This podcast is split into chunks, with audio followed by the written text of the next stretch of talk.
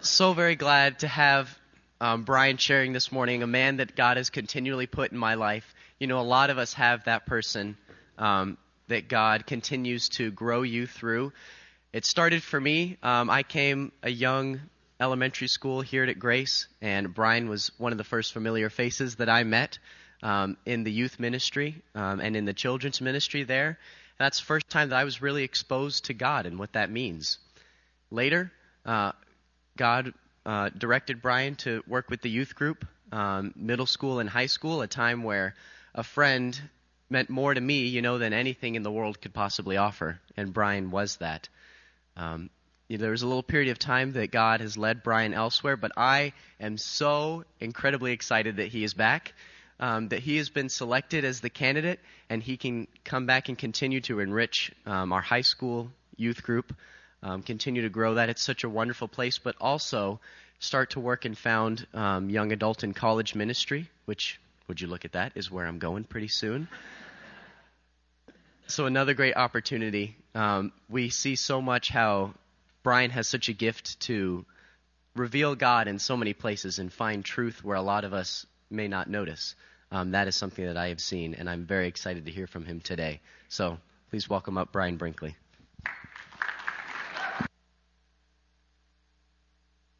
Well, that's kind of hard for me to follow. Thank you, Joey. Part of me wants to say, well, that's all the testimony of you need, and we can just go home. But I know that Pastor Dave won't let me get away with that. So, who here enjoyed watching the Winter Olympics these last few weeks? The Olympics fans? What's the, yay? What are some of our favorite Winter Olympic sports? Let's go ahead and shout them out. What'd you get? Curling. we got the gold in that this, this, this round, right? What else? Luge, snowboarding, half pipe. Okay, okay. So out of out of all those, I probably know about what two of those sports were. I'm not I'm not a huge Winter Olympics fan. For whatever reason, I just couldn't ever get into these sports. I don't understand the snowboarding and the going off of a cliff and twisting around and what 360s or 820s halfbacks are. I just, it's, I don't know. Every two years, uh, or I'm sorry, every four years, these sports come about and I just can't get behind them. Now, Summer Olympics, though, that's a completely different story. Mostly because the best sport ever created takes part in the Summer Olympics, which is basketball. Um, shout out to U of A men's, by the way, for clinching the regular season title yesterday. So that's a very good thing my favorite competitions within uh, Summer Olympics is track and field events. And within track and field, one of my favorite events is the baton relay. Do you all know the baton relay? Yeah, pass them off, right? The thing that I like about the baton relay is that this event doesn't just come down to speed. This event isn't just about how fast as a team you can run around a track together. It takes extra skill. It takes special practice. Because if you can't master that art of passing the baton from yourself to your teammate in a very strategic way, you run the risk of losing that race. It's not just about the speed. It's not just about a successful completion of running around the track. It's about how purposeful, how successful you can be taking that baton and passing it on to your teammate the team that can successfully pass that baton from contestant to contestant, teammate to teammate, are the ones that are going to win that gold medal. Today, what I want to talk to us about is how we, as a generation, can successfully pass the baton of our faith on to the next generation, and how important that is. Not just how important it is for pastors and youth workers or even parents who have the primary responsibility of doing that um, as parents, but how we, as a capital C church, the whole body, are so responsible for being able to successfully pass that baton. So, will you pray with me as we get going this morning? Father God, may the meditation of my mind and the words from my lips this morning simply just be an echo of your heart. And that echo is that you care deeply about our ability to pass our faith on to the next generation so that we can successfully keep running this race until you return. In Jesus' name, amen. Probably should open this up first, sorry. So today's church is facing a little bit of a dilemma. And that dilemma is that it is declining. It doesn't matter what denomination we're affiliated with, the story is the same across denominational structures. Churches are getting older and they're shrinking. Now, here at Grace, we're in this season of really exciting change. We have a new, hopefully, a new uh, youth pastor um, that uh, has been called. Um, really count on your votes next week. Um, we're, of course, engaged in Space for Grace, which is literally the process of how we can create more space here so that we can grow. Pastor Dave and the FT have presented us with compelling visions of how grace can position itself to embrace this growth that we're expecting. All the while, we can still maintain this sense of what it means to be Grace Community Church. Same core values, and still be able to express that we are who we say that we are. But, like this baton relay, our success as Grace Community Church and the larger church in general depends on our ability to successfully pass along our faith to the next generation. If anything can sum up my passion and my desire and my purpose for being called for your youth pastor and young adult pastor, it is that fact. This morning, I hope to give you a glimpse into some of the whys of this decline in church is happening, especially among our youth, and how I hope as grace, as a greater body, we can all partner together to try and curb this trend in society. I come to you this morning more convinced than ever that the primary way that this happens is through the family. Whether that family is mom and dad, one or the other, grandma, grandpa, aunt or uncle, foster mom, foster dad. It's because of those that are primarily responsible for the care of children that our students will discover whom God is and develop their faith from. But it isn't just mom and dad. It isn't just those that are charged with raising students at home that have an impact in fostering a lifelong faith in Christ. There's also an element that we're going to talk about this morning in the sense that we as a church family are responsible for that next generation as a whole. Regardless of if you have children or not, or if your children are at home or your children have grown up and moved away, we as a body carry this immense responsibility for the next generation. This is a reason, by the way, if you ever went to a baby dedication or a baptism, why during part of it the pastor turns to the congregation and says, Do you, as a congregation, agree to uh, do everything in your power to support this child and their family in the fostering of their faith? When we all say yes during that, this is kind of what we're talking about this morning. Being a parent or not, we should all feel the weight of our children and students' faith development because Scripture informs us that it's important. Not only does Scripture inform us that it's important, but we're also going to see how statistics and numbers and studies affirm what Scripture says this morning. So, as we get into Scripture, I'd ask you all to turn to Deuteronomy chapter 6, if you would. If you don't have a Bible, there's probably one in the chair in front of you, or you can get out your phones or tablets and go to mygrace.church. Um, and we'll take a look at Deuteronomy chapter 6. Now, I'm going to read the whole chapter. Okay, so a couple of things here. It is kind of long, but I don't want you to check out during it.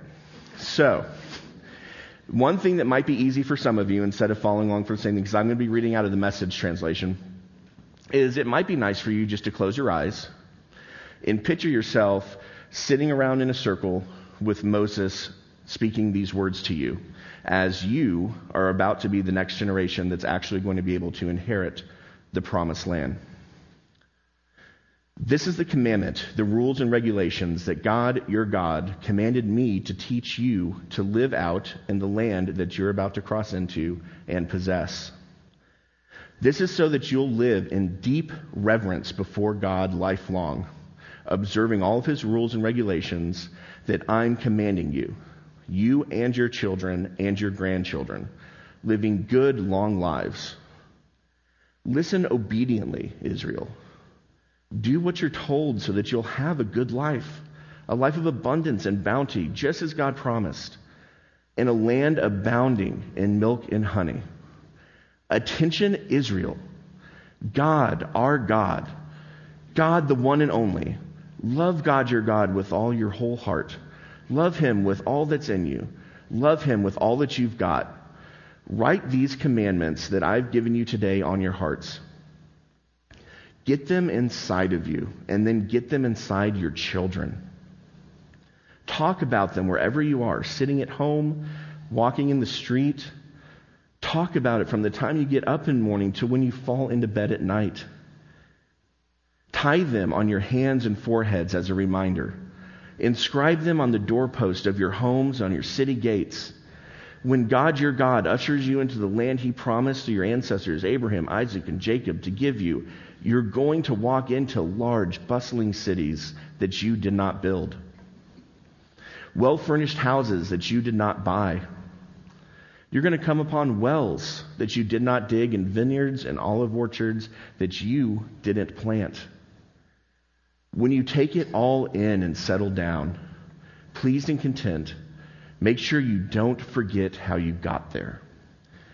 God brought you out of slavery in Egypt. Deeply respect God your God. Serve and worship him exclusively. Back up your promise with his name only.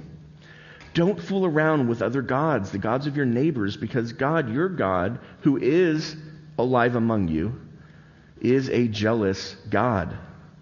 Don't provoke him, igniting his hot anger that would burn you right off the face of the earth. Don't push God your God to the wall as you did the day at Massah, the testing place. Carefully keep the commands of God your God on all the requirements and regulations that he has given you. Do what is right.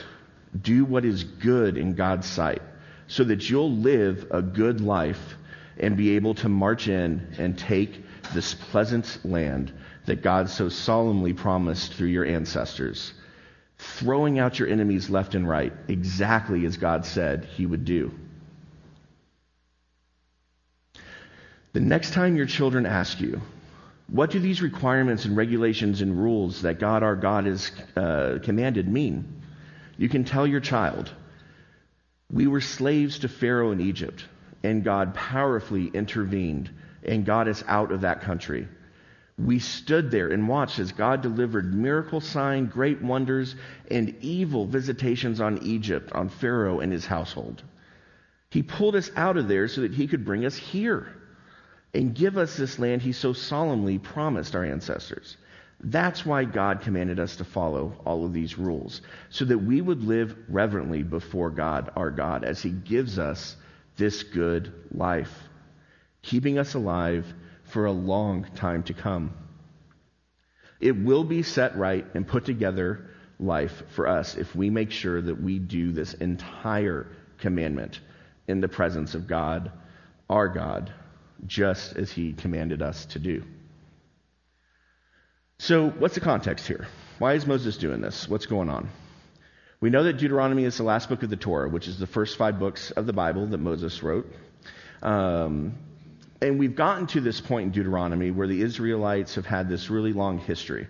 A lot of journey, right? A lot of trials, a lot of ups and downs, wandering in the desert for decades um, because their faith was found lacking. The unfortunate reality that Moses and others in his generation are facing at this point, now that the promised land is just in sight, was that their generation would not be able to enter this land of milk and honey. Their persistent rebellion and lack of faith in God and the promises that uh, He has kept from the beginning are keeping them from being able to obtain the entrance into the promised land. It's because of this that the book of Deuteronomy exists. The meaning of the word Deuteronomy from the Greek is second law, or maybe more specifically, uh, retelling. This book is basically Moses retelling the law uh, to this next generation. And then it would be at the closing of Deuteronomy that we see Joshua kind of taking the reins of leadership and beginning this conquest of the promised land. When the people would enter the promised land, God wanted them to be in a right moral condition. In order to enjoy this land that he intended for them, they needed to be an obedient people. Therefore, Moses gave them a practical instruction fit for them to live this life in Canaan. The Israelites were to bear testimony to the truth that God is the only true God. They were to love him supremely and keep his word. The commandments of the Lord were to be taught diligently to their children and guide them in every aspect of their lives.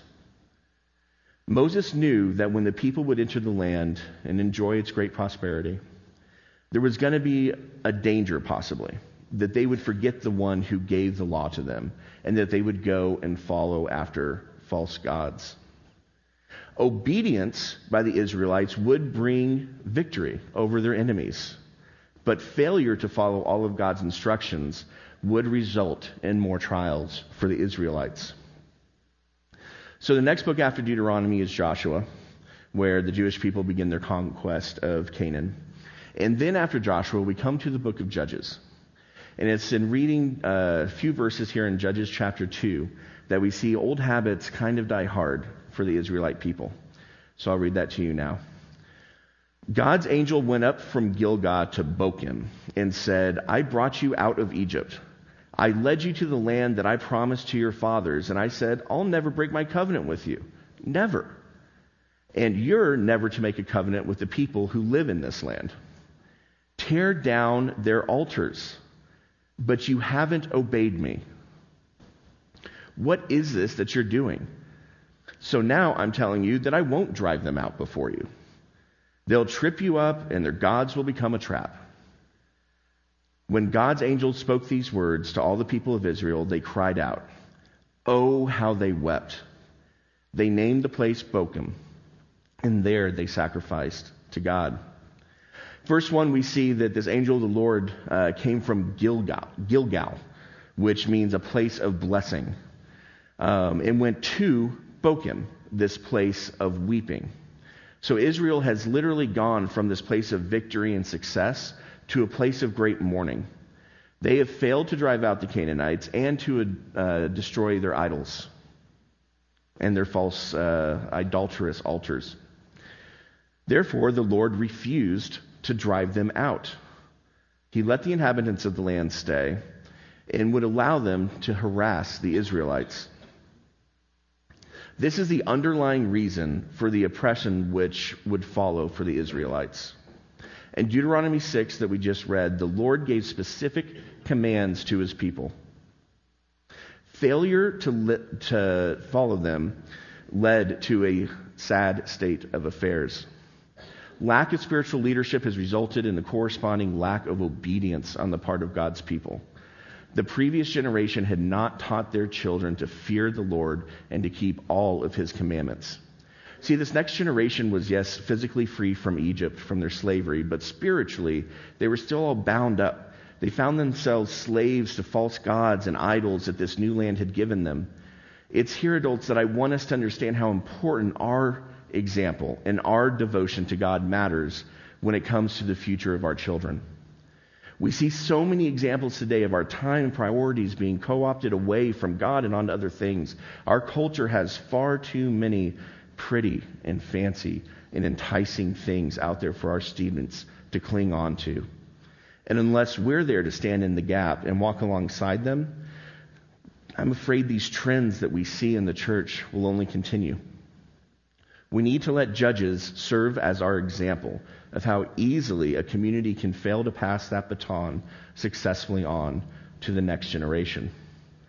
It is from this example that we see that lukewarm care for one's faith in this generation will only lead to lukewarm care and faith of the next generation. I want us to take our example from Judges and Deuteronomy today and make it relevant, right? So, what, what does it mean for us today?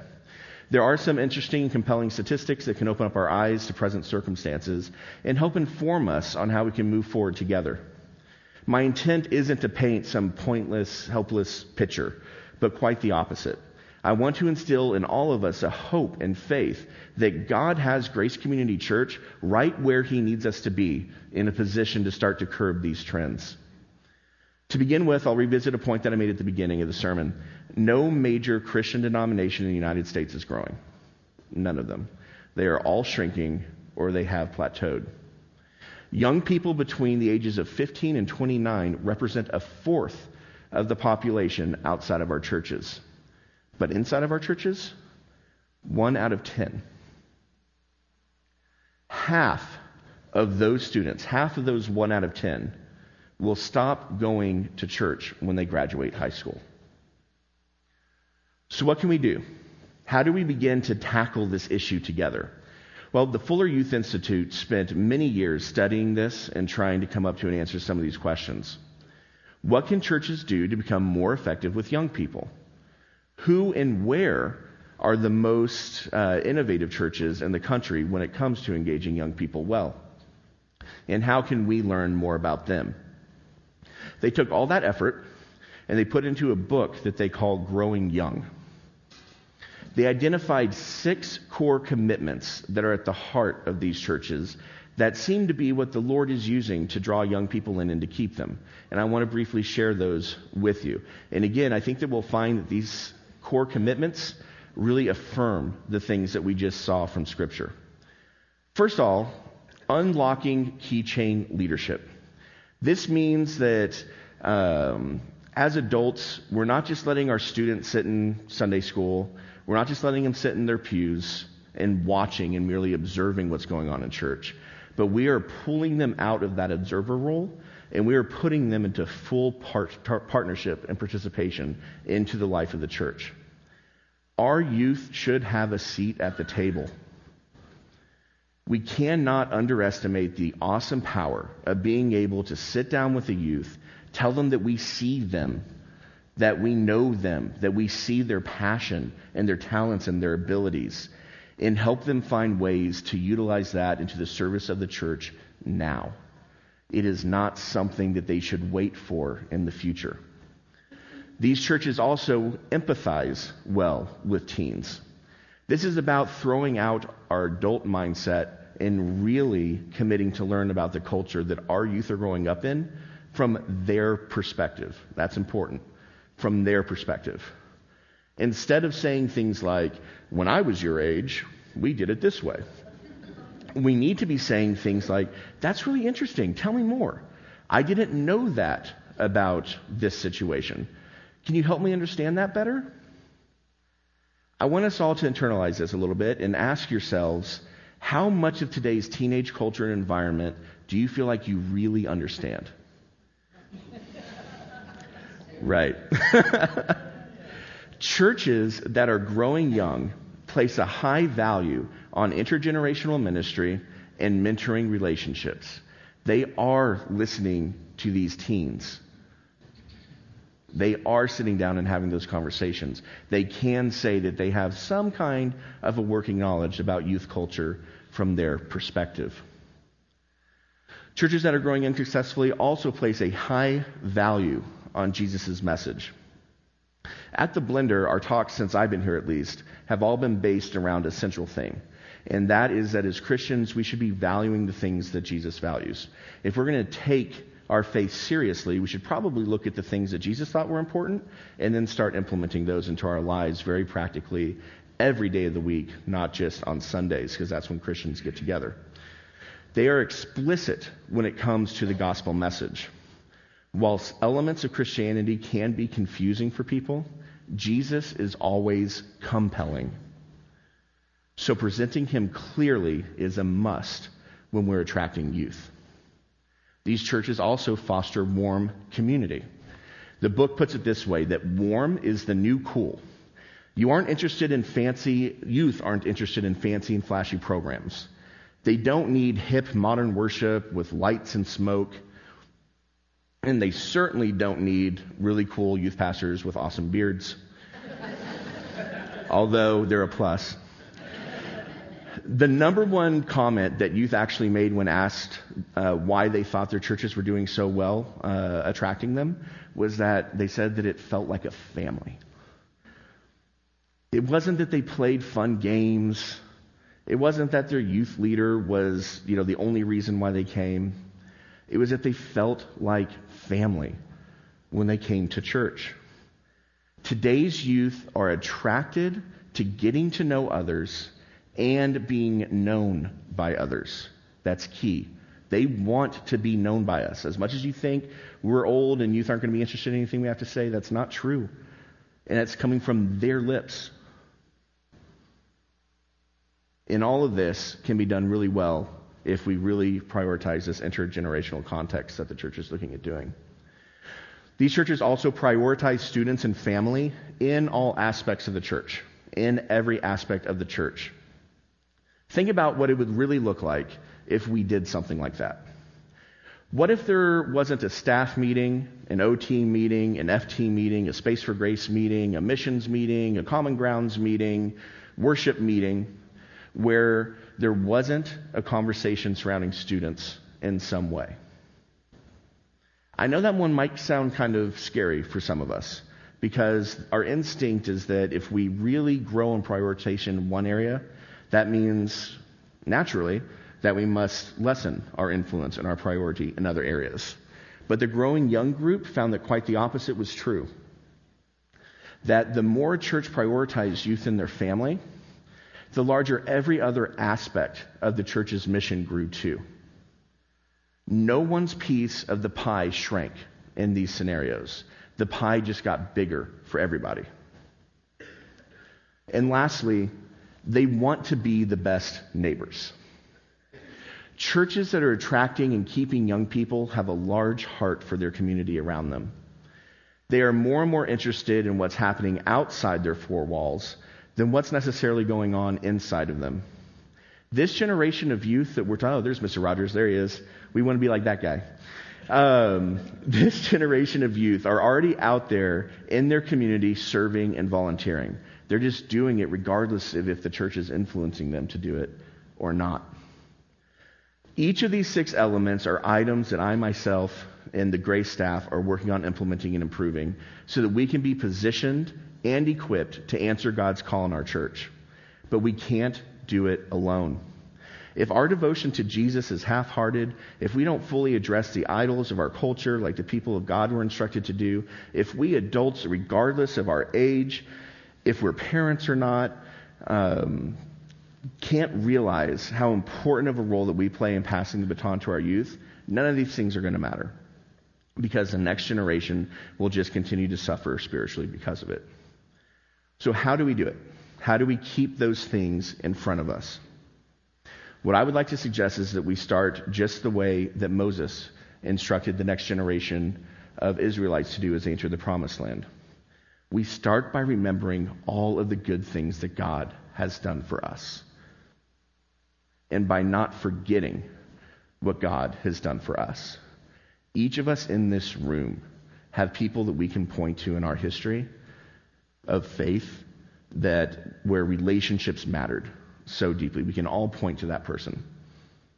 Every single one of us can remember times where community surrounded us with love and grace and showed us who Jesus was to us. It's our task to continue to do that to the next generation. Will you pray with me? Heavenly Father, I ask you to save the children in our midst. Would you call them to yourself in the name of Jesus and by the power of your Holy Spirit? May we as adults love them in an unconditional, grace filled way. May we use our words to bless, encourage, and build up each one of them. And as we walk away, may we leave behind the beautiful aroma of Christ. It's His name we pray. Amen.